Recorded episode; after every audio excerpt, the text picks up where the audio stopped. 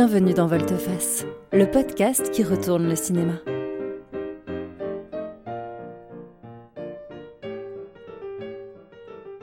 C'est le rendez-vous qui cherche ce que les films révèlent de nous et du monde qui nous entoure.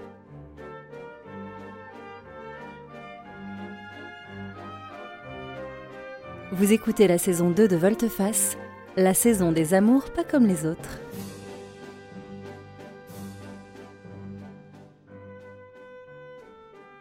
Aujourd'hui dans Volteface, on parle du film Max mon amour de Nagisa Oshima, sorti en 1986, avec Anthony Higgins, Charlotte Rampling, Victoria Abril, Fabrice Lucchini et le singe Max.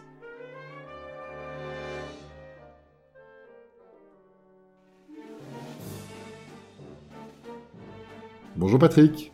Salut Benjamin. On va enfin parler de Max mon amour.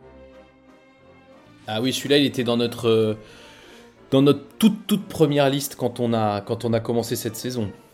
Et eh oui, on y arrive enfin. Est-ce que tu peux nous le pitcher rapidement, s'il te plaît, pour dire à nos auditeurs de quoi ça parle? Ah oui, le film est passionnant, mais son pitch est relativement simple. Euh, Peter et Margaret sont mariés, ce sont deux grands aristocrates anglais, puisque lui est ambassadeur d'Angleterre en France. Et Peter découvre euh, la relation adultère de sa femme Margaret. Seulement, quand il la fait suivre par un détective, il découvre que Margaret n'est pas euh, avec un homme, mais avec un singe. Très rapidement, le singe va emménager dans la famille et on va assister à la relation, à cette relation étrange entre Margaret et Max le singe. Vous pensiez avoir tout vu? Jetez un coup d'œil par ce trou de serrure. Monsieur, je suis le mari de cette dame, levez-vous.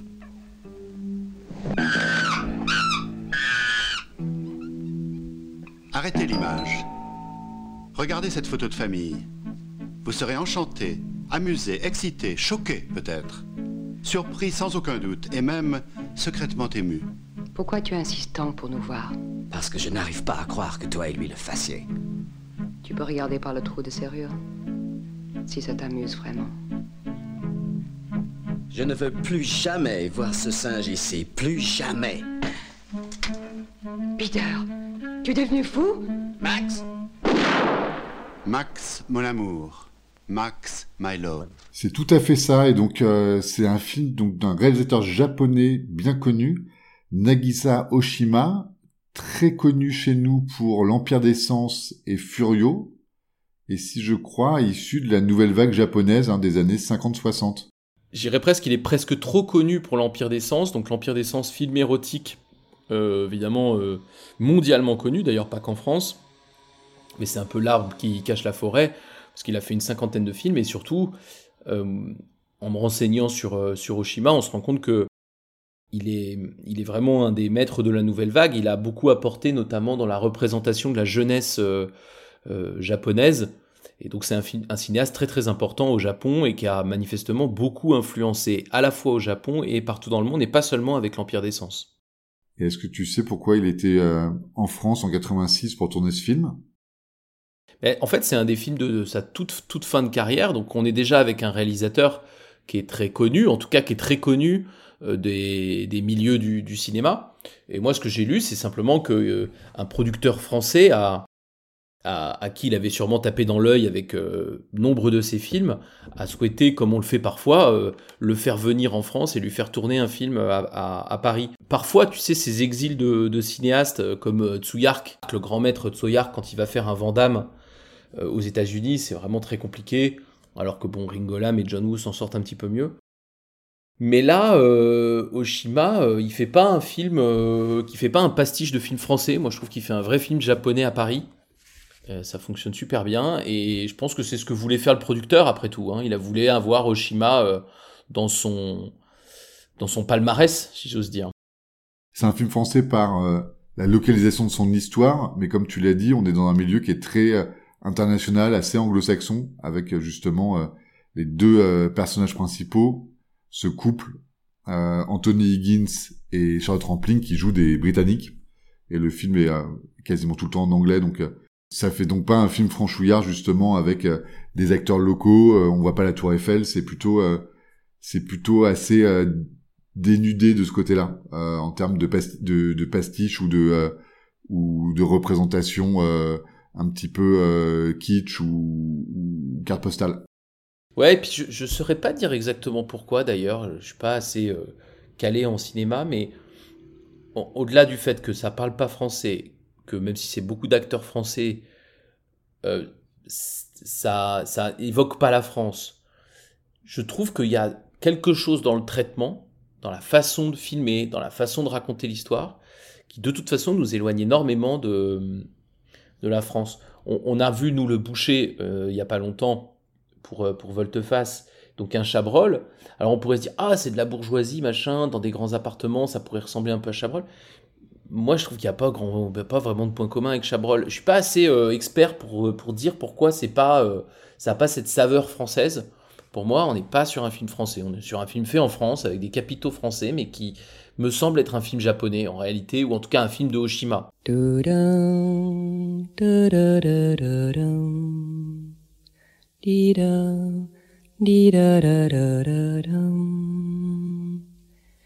Je propose qu'on rentre dans le film en parlant peut-être de cette rencontre, de la rencontre donc de Max et Margaret.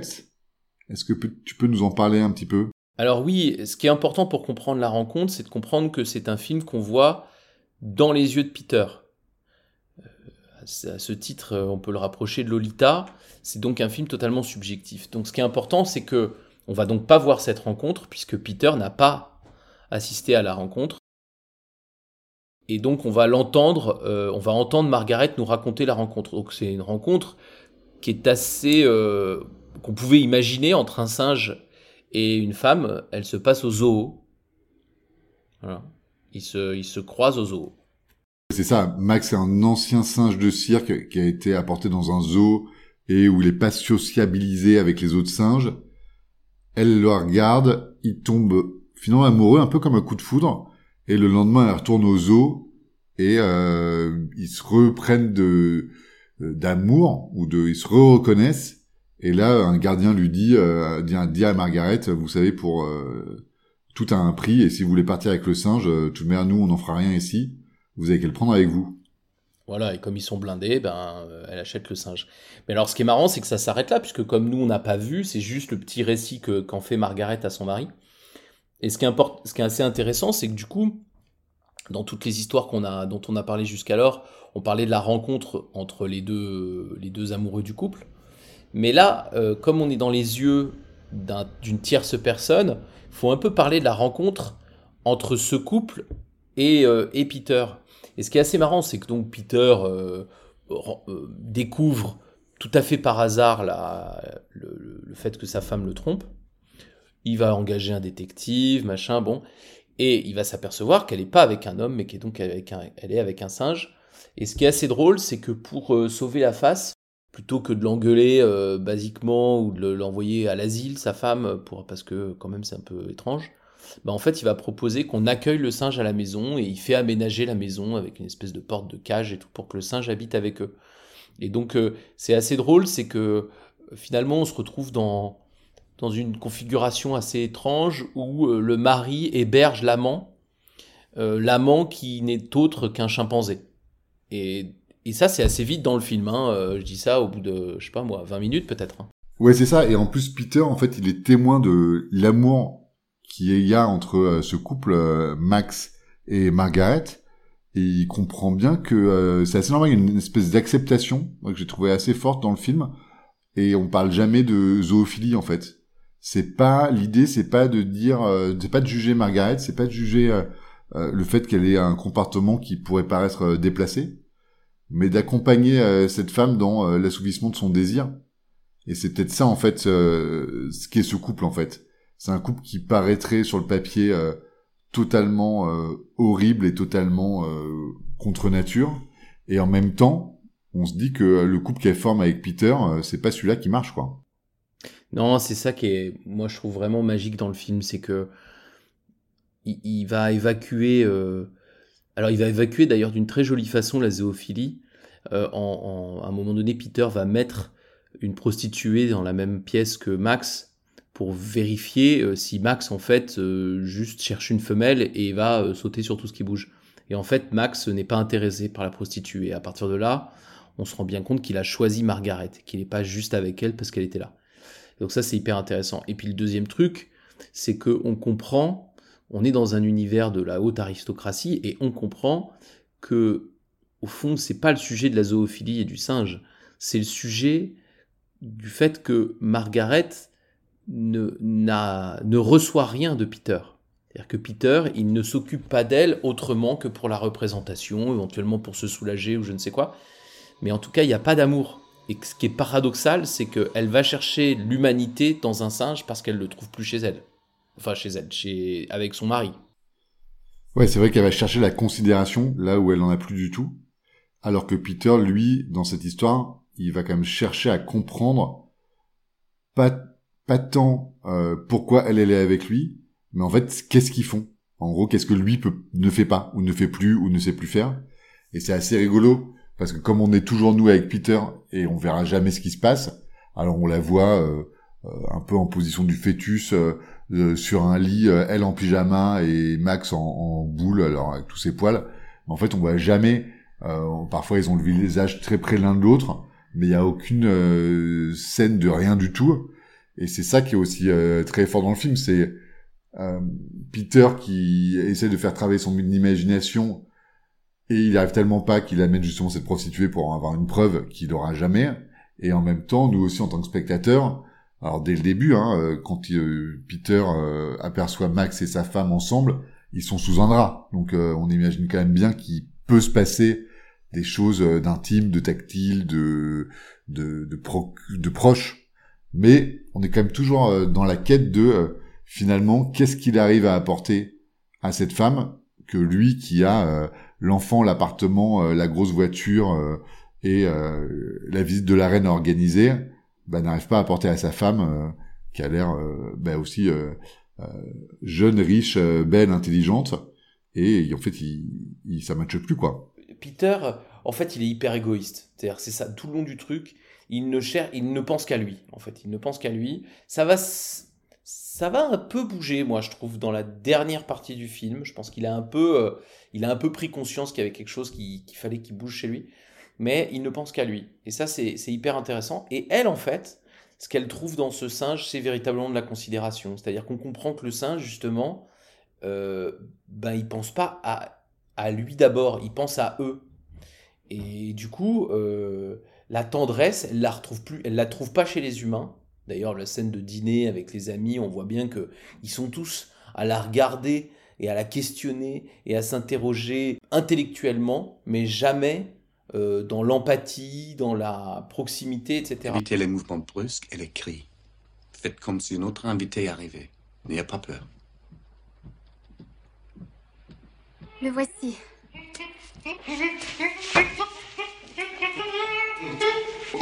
Max Max? Max Donne Donne-moi ça, donne Donne-moi ça. Donne-moi ça. Chut.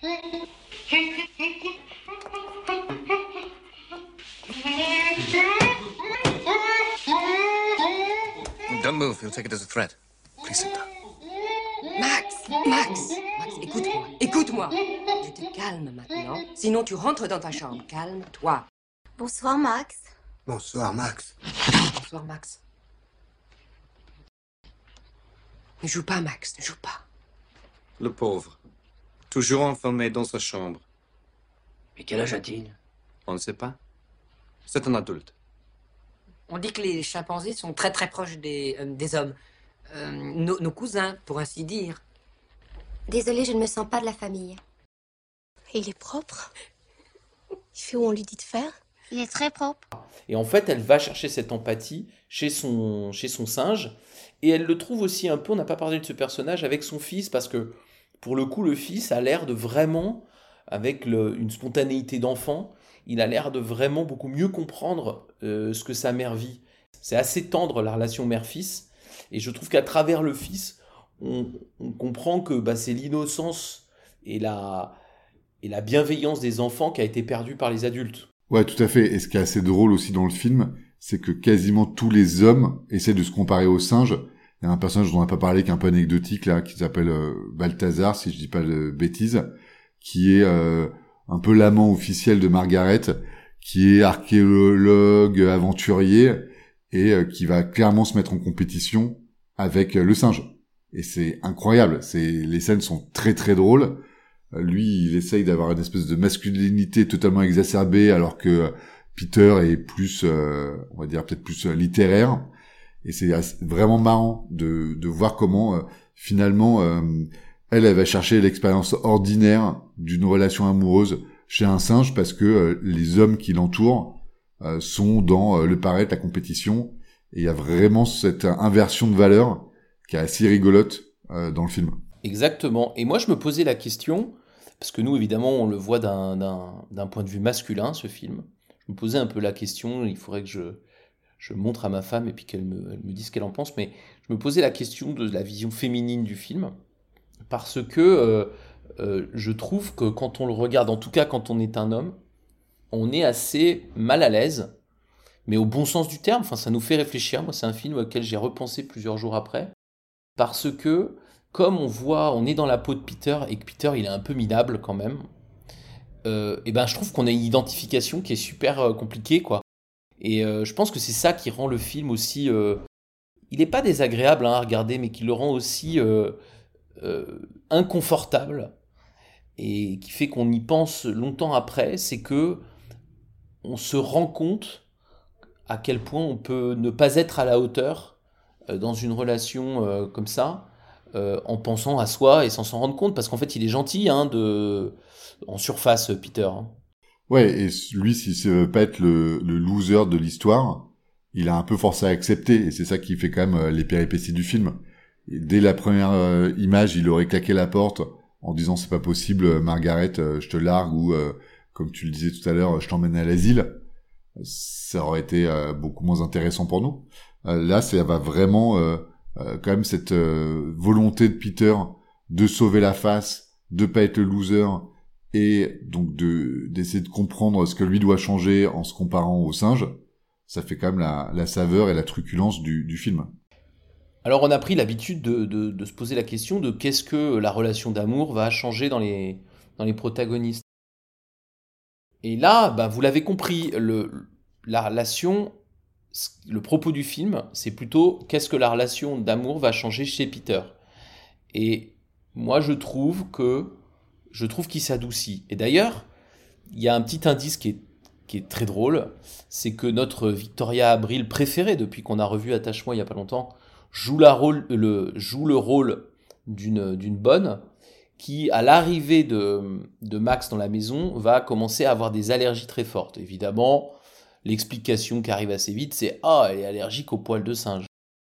Et puis donc elle s'en va parce que c'est intenable et puis ça va mieux. Et en fait, à la fin du film, on s'aperçoit qu'elle n'est pas allergique au poil de chat, elle est allergique à Peter quand il est énervé. Et à la fin du film, elle a plus d'allergie. Donc on comprend quand même que dans l'arc narratif de Peter, il y a eu une transformation. C'est assez subtil. Hein Oshima, il nous a pas fait une transformation euh, XXL comme on avait vu dans Christine, avec euh, il change de tenue, il change d'attitude vraiment.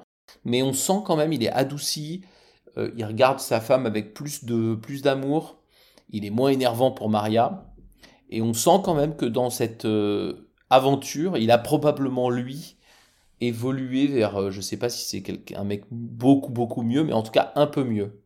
Oui, en fait, toute cette histoire, ça a été en fait le prétexte ou l'enjeu de leur rapprochement. Et finalement, à la fin, Peter, il a peut-être pas tant changé, mais il a peut-être changé, il a peut-être compris finalement que sa femme pouvait avoir des désirs. Il a peut-être compris que euh, il était peut-être pas le seul à pouvoir euh, y répondre. Et à la fin, ils ont une discussion assez honnête sur l'avenir du singe dans un appartement parisien, qui est euh, finalement assez triste et assez, parce qu'un peu inéluctable. Est-ce qu'on peut avoir un chimpanzé chez soi avec le regard des voisins, le fait que ce soit une bête qui soit assez âgée, qui a un enfant dans l'appartement, etc. Et justement, c'est ça qui est, qui est intéressant, c'est que on comprend que euh, il a gagné la confiance de sa femme et que finalement le couple qui était assez évident et finalement qu'on aimait suivre, qui était euh, Max et Margaret où on sentait que c'était là où elle s'épanouissait, bah, finalement la connivence a été recréée et elle peut lui donner entre guillemets une seconde chance et pas une seconde chance d'avoir euh, de lui avoir permis de vivre sa relation amoureuse avec euh, Max et d'avoir accepté euh, entre guillemets sa folie, mais la seconde chance de se dire que s'il lui change et qu'il soit un peu moins égoïste comme tu l'as dit, elle pourrait peut-être reconstruire quelque chose avec lui. Oui, c'est ça, la transformation de Margaret, je, je pense qu'elle existe aussi dans le film, mais elle n'est pas spécialement liée à Max. En tout cas, on comprend que elle va, elle va assister aussi aux modifications de son mari. Il y a une scène qui est assez intéressante où on perd le singe dans la forêt et euh, le mari, euh, Peter, met vraiment de l'énergie à, aller le rechercher et il a l'air vraiment peiné quand il ne le retrouve pas dans un premier temps. Et, euh, je pense qu'elle elle, elle va aussi retrouver de la considération dans son, dans son mari. C'est-à-dire qu'au fur et à mesure que lui, il, il, redécouvre sa femme, ses désirs et le fait qu'il est, il, peut, il peut s'occuper d'elle différemment, elle aussi, finalement, elle, elle redécouvre son mari en même temps. Donc c'est marrant parce que les deux histoires d'amour, elles s'imbriquent un peu et on se dit que l'histoire d'amour de avec Max, c'est c'est un peu le vecteur du retour de l'histoire d'amour entre Peter et Margaret. Et euh, c'est assez joliment fait, je trouve. Ouais, et surtout sur la situation initiale, euh, Peter, alors on le dit un petit peu égoïste, mais il est quand même pas exempt de tout reproche. Lui aussi a une euh, amante que sa femme connaît, et donc c'est quand même assez drôle parce que juste après qu'il ait découvert l'existence de Max, il y a une scène au restaurant où il lui fait bien sûr la scène de du mari jaloux et du mari trompé. Et la seule réponse qu'elle qu'il obtient, c'est est-ce que moi je te demande ce que tu fais avec ton amante? Non, donc laisse-moi tranquille. Et c'est ça qui est assez rigolo de voir justement quel chemin il a pu parcourir de euh, cette situation justement de d'homme blessé, bafoué, euh, qui en fait un peu des tonnes, à euh, le lâcher prise et l'acceptation pour pouvoir reconquérir finalement celle qu'il aime vraiment, qui est sa femme. Exact. Euh, on, est, on est sur une fin qui est assez mélancolique et assez heureuse. Et moi, c'est marrant parce que, tu vois, Max, mon amour, on n'en a pas parlé, mais il a été édité par, dans la collection Make My Day de, de, de Toré, et c'est le, le, volume 1. Et moi, j'avais, acheté tout, je les ai tous achetés, et j'avais pas acheté le volume 1, parce que, en fait, je m'étais, je m'étais figuré, putain, une histoire d'amour entre un singe et une femme, j'ai pas envie de voir ça. Et donc là, je l'ai vu grâce à Volteface. Et en fait, en le terminant, et surtout quelques jours après, en fait, je, me suis dit, mais c'est marrant parce que c'est vraiment un film incroyable. En fait, il, il a pas, il pas un gros potentiel de séduction à l'origine. Enfin, si vous vous dites, putain, j'ai pas envie de voir ça. En fait, lancez-vous dedans parce que il a un énorme potentiel en revanche euh, après coup, hyper tendre, hyper intelligent, hyper bien fait. Il y a plein de scènes géniales et c'est ça fait réfléchir. Enfin, moi, je trouve que c'est un film qui a une, grosse, grosse surprise pour moi. Et moi, je trouve le sujet très fort. Et en même temps, alors c'est pas un film familial, mais c'est pas un film euh, entre guillemets choc d'un point de vue euh, visuel. Il y a rien de malaisant, il y a rien de dégueulasse, il y a rien de d'éprouvant pour les spectateurs. On a vu des films beaucoup plus éprouvants euh, et dans cette saison et dans nos vies de, de cinéphiles. C'est vraiment un film qui est finalement assez j'allais dire peut-être confortable, mais on nous guide dans cette histoire de manière assez logique. Et ouais, il y a un côté assez empathique pour euh, cette euh, histoire d'amour en fait entre le, le Max et Margaret. Justement, on s'est pas posé la question est-ce que c'était vraiment une histoire d'amour comme on a pu se poser la question pour euh, Christine et Denis parce que c'était ça pourrait être bizarre d'un type qui tombe amoureux de sa voiture. Là, ça nous est présenté de manière tellement simple et tellement évidente qu'on peut pas en douter en fait, qu'il n'y a pas de remise en cause possible du fait que ce soit euh, euh de la pure perversion ou un truc euh, hyper bizarre. Ouais, moi je trouve ça, je trouve ça étonnamment, euh, étonnamment simple et étonnamment facile à, à aborder. C'est vrai qu'il y a plein de personnages dont on n'a pas parlé. Alors on a parlé de d'Archibald, on a parlé du fils, etc. Mais on voit quand même toute une galerie de personnages qui essaient d'expliquer à Margaret euh, qu'elle doit aller voir un psy, il lui fait rencontrer des anthropologues, etc. Et en fait, si tu pars du principe que c'est bizarre, bah tu vas trouver les choses bizarres, mais si tu pars du principe que c'est normal, bah finalement euh, c'est assez acceptable en fait. Le film en fait est évidemment très très troublant, mais comme tu dis, il est pas choquant. Je pense qu'on peut, en tout cas, moi, je reste là-dessus. C'est un film qui fait beaucoup réfléchir, mais qui ne met pas de, une grosse claque, quoi. Enfin, une grosse claque, en tout cas, qui ne choque pas de façon irrémédiable. Une, ça fait réfléchir.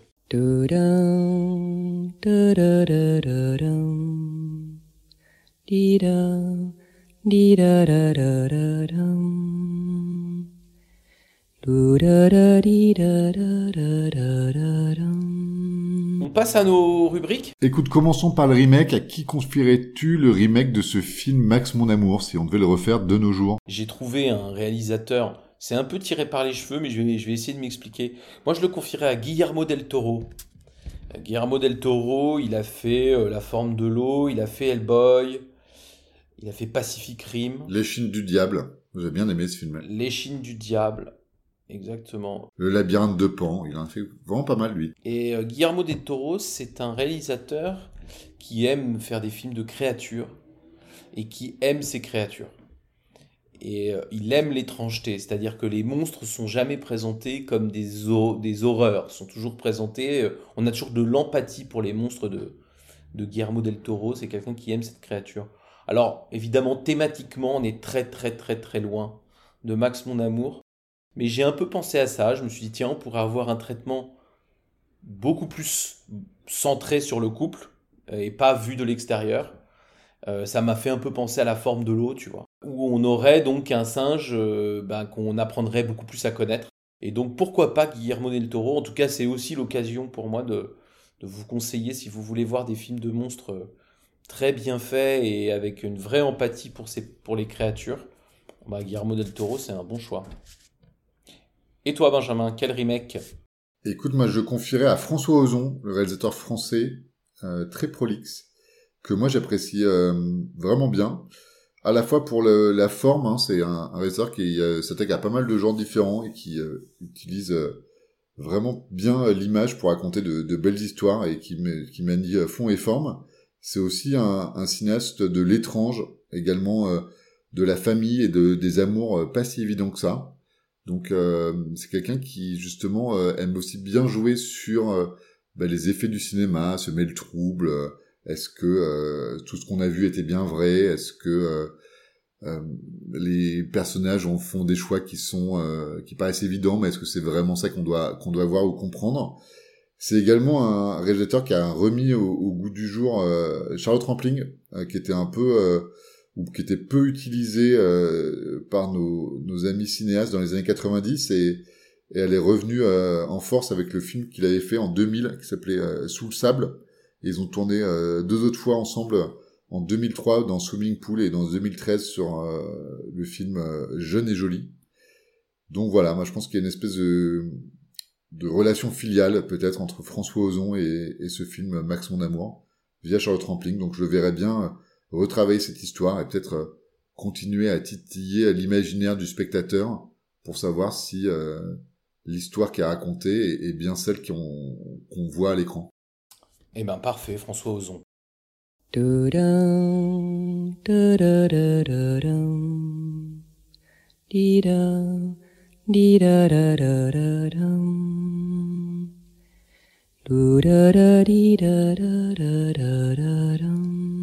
Alors pour les envies, ce coup-ci, ben, écoutez, on a, on a choisi une thématique des cinéastes exilés, parce que Oshima est donc un cinéaste japonais, et vous l'avez compris, il est venu tourner un film en France, et j'ai cité Tsoyark, euh, John Woo, un petit peu plus tôt dans l'épisode, ça arrive assez souvent qu'un cinéaste aille faire ses classes très loin de chez lui, et donc on va vous proposer chacun un film d'un cinéaste exilé loin de chez lui. Alors Benjamin. Euh, moi je vais reparler de euh, Asgard Faradi, dont on avait parlé dans un épisode de, de Volteface euh, en première saison. Il a fait euh, donc c'est un cinéaste iranien qui a fait deux films euh, entre guillemets loin de chez lui. moi j'ai parlé du deuxième qui s'appelle Everybody Knows de 2018 qu'il a tourné en Espagne avec Penelope Cruz, Javier Bardem et Ricardo Darin qui est un film euh, aussi qui parlait des, du, thème de la famille, de l'héritage, etc. Qui était un film qui avait plu, qui ressemblait à un film d'Asghar Farhadi, mais qui était aussi euh, qui avait une vraie touche euh, européenne dans une espèce de justement de, de thriller familial. euh, avec des, des personnages euh, dont on découvrait le, le passé euh, euh, à la lumière d'événements tragiques qui rencontraient euh, qui rencontraient euh, bah, dans les dans les aventures. Voilà, moi ça m'avait plu et, et des cinéastes euh, iraniens n'en parlent pas euh, tous les jours et encore moins des cinéastes iraniens qui peuvent aller faire des films euh, dans à l'étranger euh, pour eux. Donc là, euh, en l'occurrence en, en Espagne. Et Asghar Farhadi, euh, je l'ai dit tout à l'heure, mais il a fait un autre film euh, qui s'appelait Le Passé, qu'il avait tourné en France avec euh, Bérénice Bejo et Tahar Rahim. Voilà, mais qui m'avait laissé euh, euh, moins de souvenirs que euh, Everybody Knows. Donc je recommande Everybody Knows. Et toi, Patrick? Eh ben écoute, moi j'ai pas été chercher très loin dans les films qu'on a vus, puisque je vais parler d'un film qu'on a vu hier à la Cinémathèque dans une magnifique projection, encore une fois. Un film, un film australien qui s'appelle Wake in Fright, un film incroyable, d'une violence incroyable, et qui a été réalisé par Ted Kotcheff. Et Ted Kotcheff, euh, alors c'est vraiment un film très au- australien euh, du- de bout en bout, mais Ted Kotcheff, il est canadien. Et vous avez vu un de ses films très probablement parce que c'est le réalisateur du premier Rambo. Donc, euh, donc voilà, avec quand même un très très grand succès. Et donc, Et on salue euh, Sylvester Stallone, dont c'est les 75 Ah, bah, voilà. ans aujourd'hui. et comme ça, vous savez le jour, vous savez le jour auquel on a, on a enregistré. Et donc la veille de ce jour, on a vu ce, ce film. Et alors, Ted Kotcheff, il a été, euh, il a été en, Australie parce que, comme c'est arrivé dans plusieurs pays, il y a eu une loi qui a euh, permis des exonérations de charges et qui fait que beaucoup de films ont été produits euh, là-bas euh, à un moment donné. Et donc, un certain nombre d'artistes de différents pays ont été, ont été là-bas. Et d'ailleurs, dans le film, il y a aussi Donald Pleasance, qui est donc un, excellent acteur américain. Et puis, il y aura d'autres d'autres comme ça américains qui vont aller, Jamie Lee Curtis et d'autres qui vont aller en, en Australie tourner des films. Et donc je vous recommande euh, Wake in Fright euh, de Ted Kotcheff, du Canadien Ted Kotcheff. Très bien. On n'a pas dit à nos auditeurs où est-ce qu'on pouvait euh, regarder Max Mon Amour, qui est un film qui a été édité, réédité. Nous, on l'a regardé dans la collection, tu l'as dit, euh, de Canal Make My Day. Et il est disponible assez facilement à la location en ligne sur les classiques Universiné, la Cinétech, je pense Arte, Canal VOD. C'est pas une rareté. Allez-y. Et voilà, et il nous reste à vous remercier à nouveau pour euh, nous avoir écoutés. Et puis on se retrouve bientôt. À très bientôt. À bientôt, salut. Vous venez d'écouter un épisode de Volteface, le podcast qui retourne le cinéma. N'hésitez pas à partager, liker et commenter cet épisode s'il vous a plu. Vous pouvez nous suivre sur Twitter et Instagram et nous dire en commentaire les films que vous aimeriez voir dans Volteface. À bientôt.